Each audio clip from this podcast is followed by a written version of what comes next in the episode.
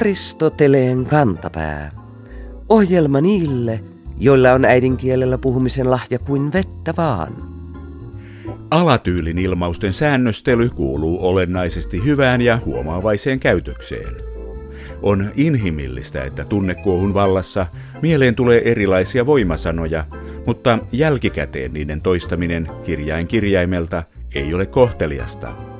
Näin kuulijoiden ja lukijoiden silmät ja korvat eivät punehdu ja sanan ilmaisuvoima pysyy vahvana, kun sitä ei toistella joka yhteydessä.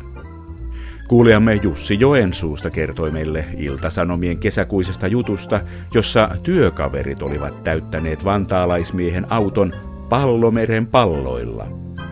Itsekin erilaisista kepposista tunnettu mies kommentoi Jekkua lehdelle seuraavasti.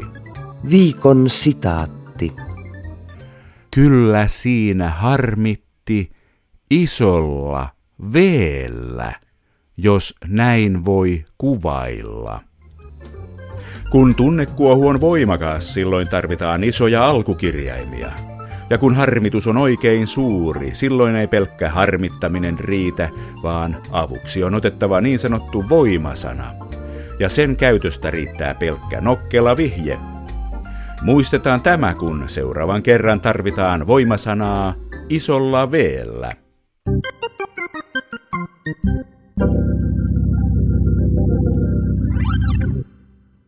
Suomi elää metsästä sanotaan, mutta ei ole sanottu vasta kuin 33 vuotta.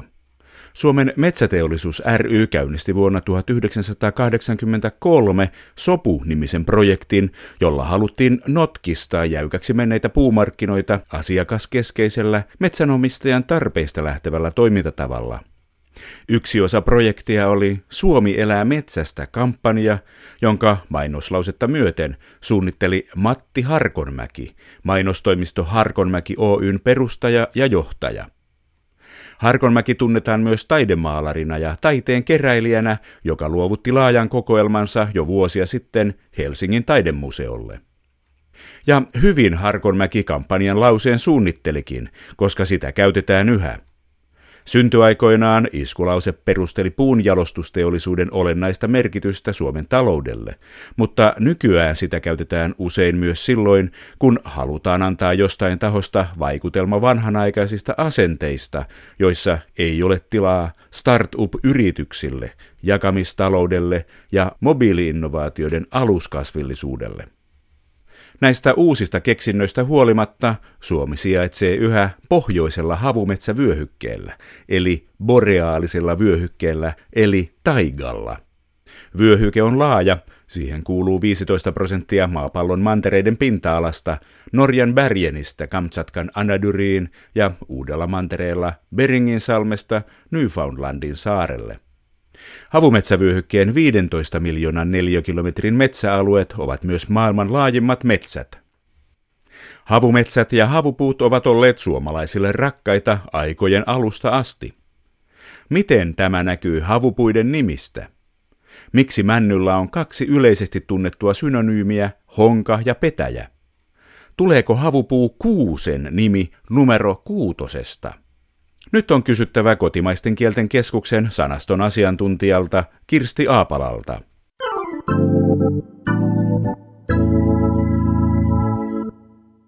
Mänty, honka, petäjä. Miksi suomen kielessä on yhdelle puulle kolme näin vahvaa ja käytössä olevaa synonyymiä? Sanaston asiantuntija Kirsti Aapala.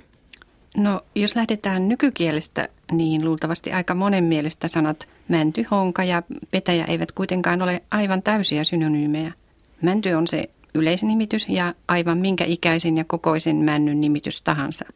Mutta tuskinpa kovin moni sanoisi esimerkiksi, että siinäpä on paljon hongan taimia tai puhuisi suolla kasvavista hongankäkkyröistä. Hongan ajatellaan kai useimmiten olevan täysikasvuinen – yleensä suorarunkoinen, korkea puu. Hongan ja petäjän eroja voi olla sitten jo vaikeampi hahmottaa, sillä petäjäkin lienee monen mielestä iso mänty, ehkä latvukseltaan leveämpi ja olemukseltaan jyhkeämpi. Syyt siihen, miksi männyllä on säilynyt yleiskielessä kolme eri nimitystä, löytyvät kielen historiasta ja nimenomaan noiden sanojen historiasta – Sanat ovat eri-ikäisiä ja petäjä on niistä vanhin. Melkoisen isossa osassa Suomea petäjä on ollut vanhastaan männyn yleisnimitys. Näin on ollut Itämurteissa, Keski- ja Pohjois-Pohjanmaalla ja peräpohjalaismuurteissa sekä lisäksi osassa lounaismuurteita. Sana mänty on näillä alueilla selvästi nuorempi, osaksi yleiskielen mukanaan tuoma nimitys. Männyllä ja petäjällä on myös ollut melko laajalti vakiintunut työnjako.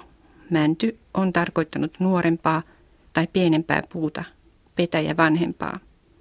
Honka on siis petäjän tavoin iso puu. Laajalti murteissa on tehty kuitenkin ero petäjään. Hongaksi ei ole sanottu elävää puuta, vaan pystyyn kuivunutta vanhaa mäntyä, keloa. Toisin sanoen ainakin aiemmin männyllä, hongalla ja petäjällä on ollut kohtalaisen selvä työnjako. Ovatko nämä suomalaissukuisten kielten sanoja, nämä mänty, honka ja petäjä vai ovatko ne tuontitavaraa? No kyllä ne aika lailla kotimaisia kaikki ovat. Petäjä on vanha omaperäinen sana ja sillä on vastineita aina permiläiskielissä asti, siis udmurtissa ja komissa. Ja merkitys on sukukielissäkin mänty. Suomen murteissa sanasta käytetään myös muotoja petää, petäs ja petäjäs. Sanan mänty alkuperä on aika kiinnostava. Sen alkuperää tutki Terho Itkonen yli 40 vuotta sitten ja sillä kannalla, mihin hän päätyi, ollaan nykyäänkin. Itkosen mukaan mänty on johdettu sanasta mäntä. Mäntä on tarkoittanut aiemmin myös hierintä, joka on usein tehty pienen männyn latvasta.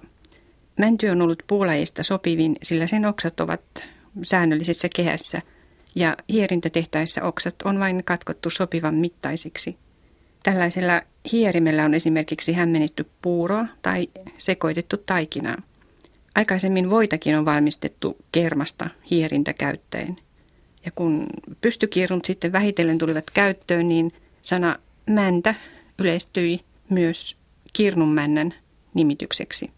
Männällä on ollut hierimen merkitys juuri siinä osassa maata, jossa sanaa mänty näytettäisiin vanhastaan käytetyn puun nimenä. Ja sitten tämä honka. Se tunnetaan Suomen lisäksi lähimmissä sukukielissä, kuten Karjalassa ja Virossa. Se tarkoittaa näissäkin kielissä yleensä isoa vanhaa mäntyä.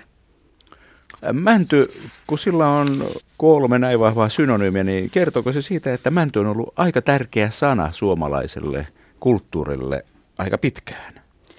Kyllä, sillä on tosiaan ollut tärkeä asema kulttuurissa ja yhteiskunnassa. Sehän on tavallisimpia puulajeja ja se kasvaa pohjoisen puurajalle asti. Ja jos ajatellaan hyötynäkökulmasta, niin kuin menneinä vuosisatoinakin monesti oli syytä ajatella, jos halusi pysyä hengissä, niin männystä on voinut käyttää hyödyksi miltei kaikki osat. Sitä on käytetty ensinnäkin rakennuspuuna ja parhaiten rakentamiseen ovat käyneet tiheästi kangasmetsissä hitaammin kasvaneet männyt. Niissä tulee tällöin tasapaksuja, oksattomampia, solakoita ja suoria ja tällaisia puita on nimitetty jouhimännyiksi tai jouhipetäjiksi. Niissä vuosilustot, eli ne puun kuoren alle vuosittain kasvavat puukerrokset, ovat jouhimaisen kapeita. Rungon keskellä olevaa kovempaa sydänpuuta on tällöin enemmän. Onkin sanottu, että jouhimännystä tehty rakennus kestää kolme miespolvea. Rehevällä maalla taas puut kasvavat nopeasti ja niistä tulee paksuoksaisia ja puuaines on paitsi oksaista myös pehmeää. Siitä ei ole rakennuspuuksi eikä se ole kestävää. Tällaisia mäntyjä sanotaan hyötymännyiksi, räkämännyiksi tai rapamännyiksi. Sanan alkuosa hyöty liittyy tietenkin verbiin hyötyä, joka on murteissa merkinnyt muun muassa kasvaa hyvin, rehottaa. Puiden nopea kasvu ei kuitenkaan ole ollut aina hyvä asia, sillä nopeasti kasvaneiden puiden puuaine on yleensä pehmeää eikä siitä ole rakennustarpeeksi. Se myös lahoaa nopeasti.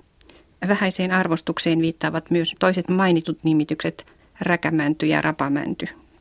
Tiedättekö, onko männyllä tai jollain muulla puulla muissa kielissä tai kulttuureissa vastaavaa ilmiötä kuin mäntyhonka petäjällä Suomessa? Luulisin, että näin on. Esimerkiksi Saksassa mäntyä kutsutaan ainakin nimillä kiife ja före. Näistä före on vanhempi sana. Kiife on oikeastaan alkuaan yhdyssana, joka on muodostunut tervasta tarkoittavasta sanasta kiin ja tuosta männyn nimityksestä före. Kiifä tarkoittaa siis alkuaan sananmukaisesti tervasmäntyä, eli mäntyä, josta saatiin tervaksia. Nykysaksassa före ja kiifä ovat kuitenkin molemmat tavallisia männyn nimityksiä. No sitten englanniksi mänty on pine, pine. Muistuttaa hiukan sanaa pinja. Muistuttaako se oikeasti sanaa pinja vai onko se vain sattumaa sanaston asiantuntija Kirsti Aapola? Kyllä se muistuttaa sitä aivan todella. Tämän suomen sanan pinja takana on sama latinan piinus kuin englanninkielisenkin nimityksen takana. Piinushan on myös männyn tieteellinen sukunimi. Latinan sana viittaa erilaisiin pihkaa erittäviin havupuihin. Suomessa, samoin kuin esimerkiksi Ruotsissa ja Saksassa, pinjalla tarkoitetaan tiettyä mäntyjen sukuun kuuluvaa havupuuta, jonka alkuperäistä aluetta on Etelä-Eurooppa ja jonka syötävistä siemenistä on täälläkin tullut suosittuja. No, kuusipuu. Mitkä olisivat kuusipuun synonyymit, jos männyllä on mäntyhonka petäjä? No kuusella niitä ei ole niin monta, oikeastaan vain näre ja sekin vain osassa Suomen murteita. Yleiskielessähän näreillä tarkoitetaan nuorta ja usein vähän kitukasvuistakin kuusta. Suomen itämurteessa näre sen sijaan on kuusen yleisnimitys, siis myös täysikasvuinen kuusi on näre. Näre tunnetaan myös useissa lähisukukielissä, joissa se tarkoittaa nuorta kuusta. Sana kuusi kuuluu suomen kielen vanhimpaan sanastokerrostumaan uralilaisiin sanoihin ja merkityskin näyttäisi säilyneen samana vuosisatojen halki. Vaikka sana kuusi on ikivanha, niin itse puu on nuorimpia tulokkaita Suomen luonnonvaraisten puiden joukossa. Se on kuitenkin levinnyt nopeasti ja siitä on tullut yksi yleisimmistä puista. No mitenkä sitten tämä vanha klassinen keskustelun aihe siitä, miten äh, sanat kuusi, puu ja kuusi, numero ovat niin hämmästyttävän samankaltaisia. Olen kuullut sellaisen teorian, että ne olisivat samannäköisiä sanoja sen vuoksi, että kuusen vuosikerroissa, kun se kasvaa, niin ylimmät oksat siinä latvassa, niin että niitä olisi yleensä kuusi. Ja se, että vanhat uralilaiset kielisukulaisemme, että he olisivat tehneet kuusi nurkkaisia kammeja, tämmöisiä turvekammeja, jotka päällystettiin kuusen kuorella. Ovatko nämä kielitieteilijöiden mielestä laadukkaita teorioita? No siinä on kyllä aika paljon fiktiota mukana. Ja nämä kaksi kuusi sanaa, niin nehän ovat samannäköisiä vain suomen kielessä ja joissakin lähimmissä sukukielissä. Ja heti kun Suomessakin alkaa taivuttaa näitä sanoja, niin huomaa niiden välillä eron. Puuta tarkoittavan taipuu kuusi, kuusen, kuusta, kuusena ja niin edelleen. Mutta lukusana kuusi, kuuden, kuutta, kuutena. Ja nämä erilaiset taivutusmuodot kertovat siitä, että kyse on kahdesta eri alkuperää olevasta sanasta. Etäisemmissä sukukielissä jo sanojen perusmuodot ovat selvästi erinäköisiä. Esimerkiksi Pohjois-Saamessa – kuusi puuta tarkoittava sana on kuossa ja numero kuhta. Sanat ovat siis aikoinaan, kenties joitakin tuhansia vuosia sitten, olleet erinäköisiä.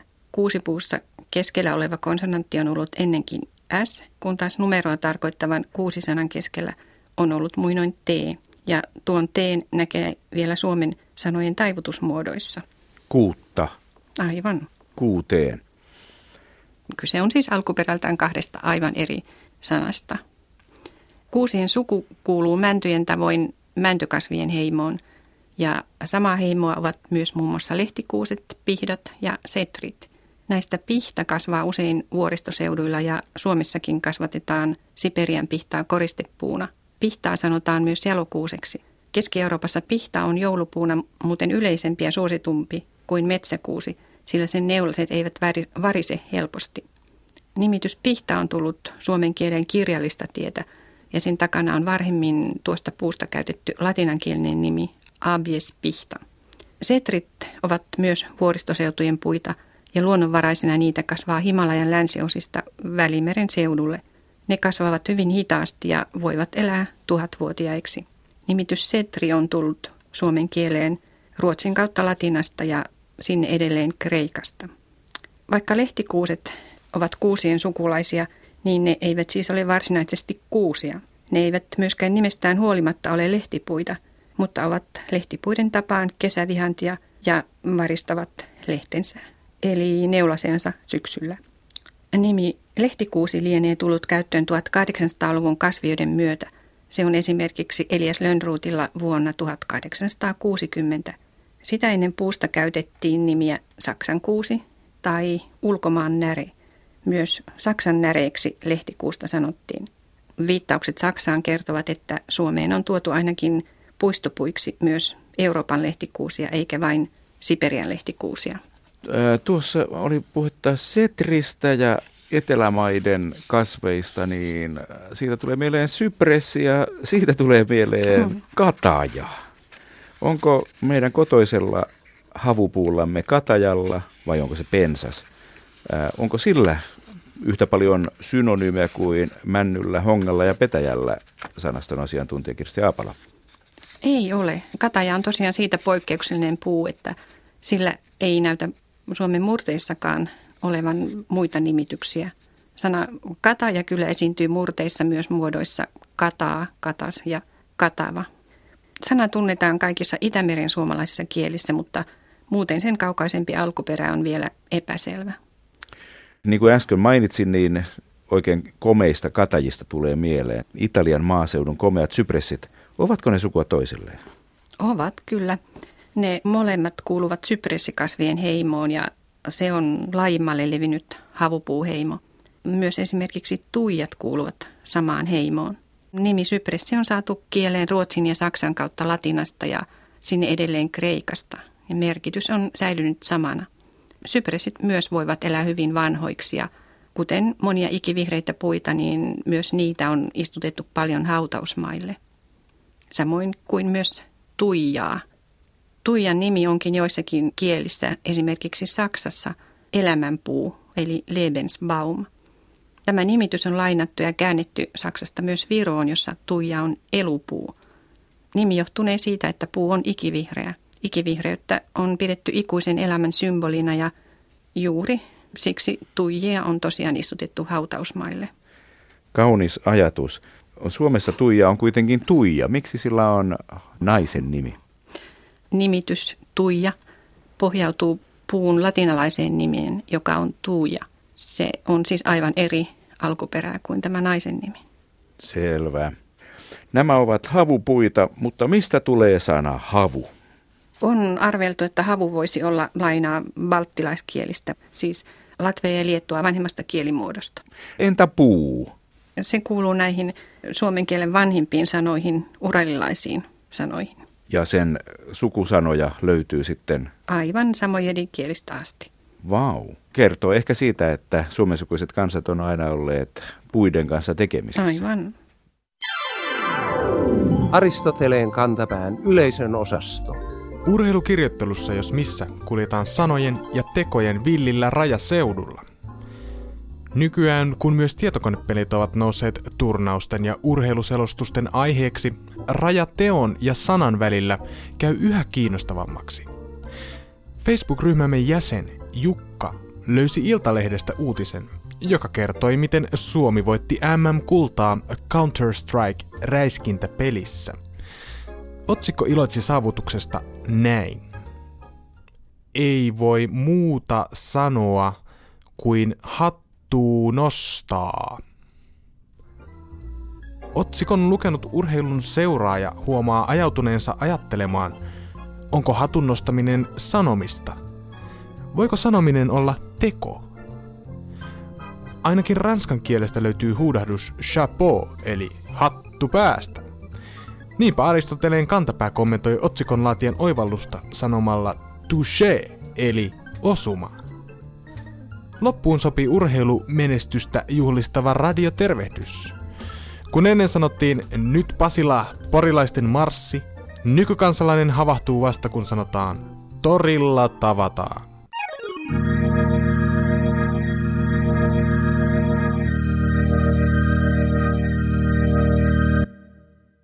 Alkoholi saa joskus sanat sekoamaan niiltäkin, jotka eivät ole ottaneet.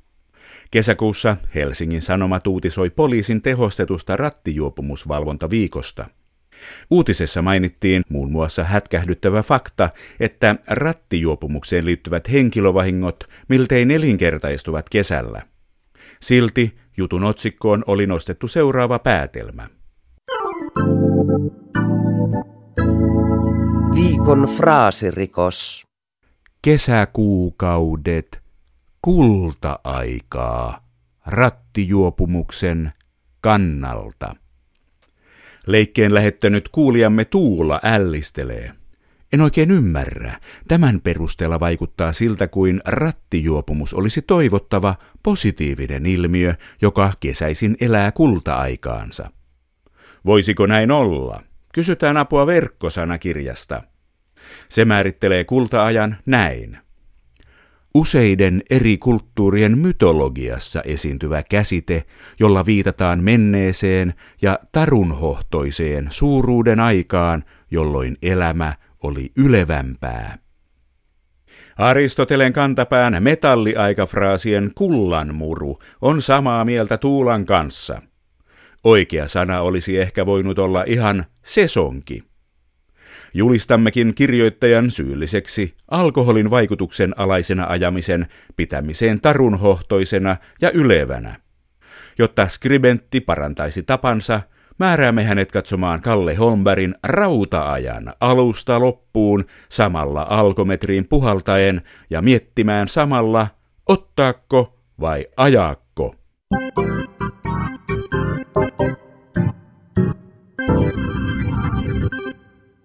Urheilujournalismi on vaikea laji.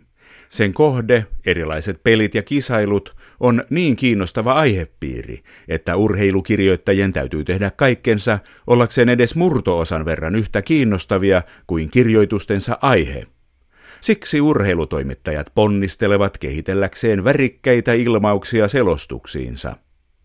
Kuten hyvin tiedämme, värikkäitä ilmauksia syntyy helposti, jos kirjoittaja on nuorena harrastanut kaunokirjallisuuden lukemista ja hänen vanhempansa ovat lukeneet hänelle silloin, kun hän oli lapsi.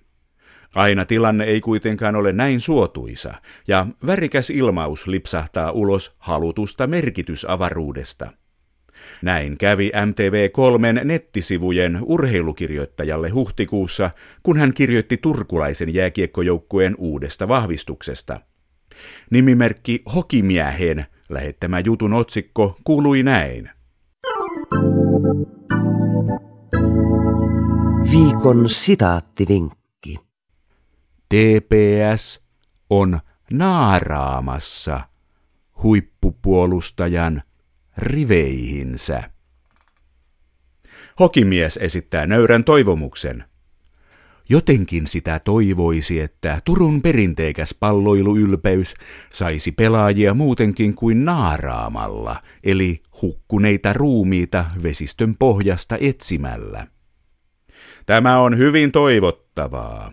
Toivottavasti Turkuun löytyy huippupuolustajia ihan nappaamalla, haalimalla tai vaikka värväämällä. Tai mitäs me urheilutoimittajia, noita värikkäiden ilmausten mestareita alamme neuvoa. Antakaa palaa!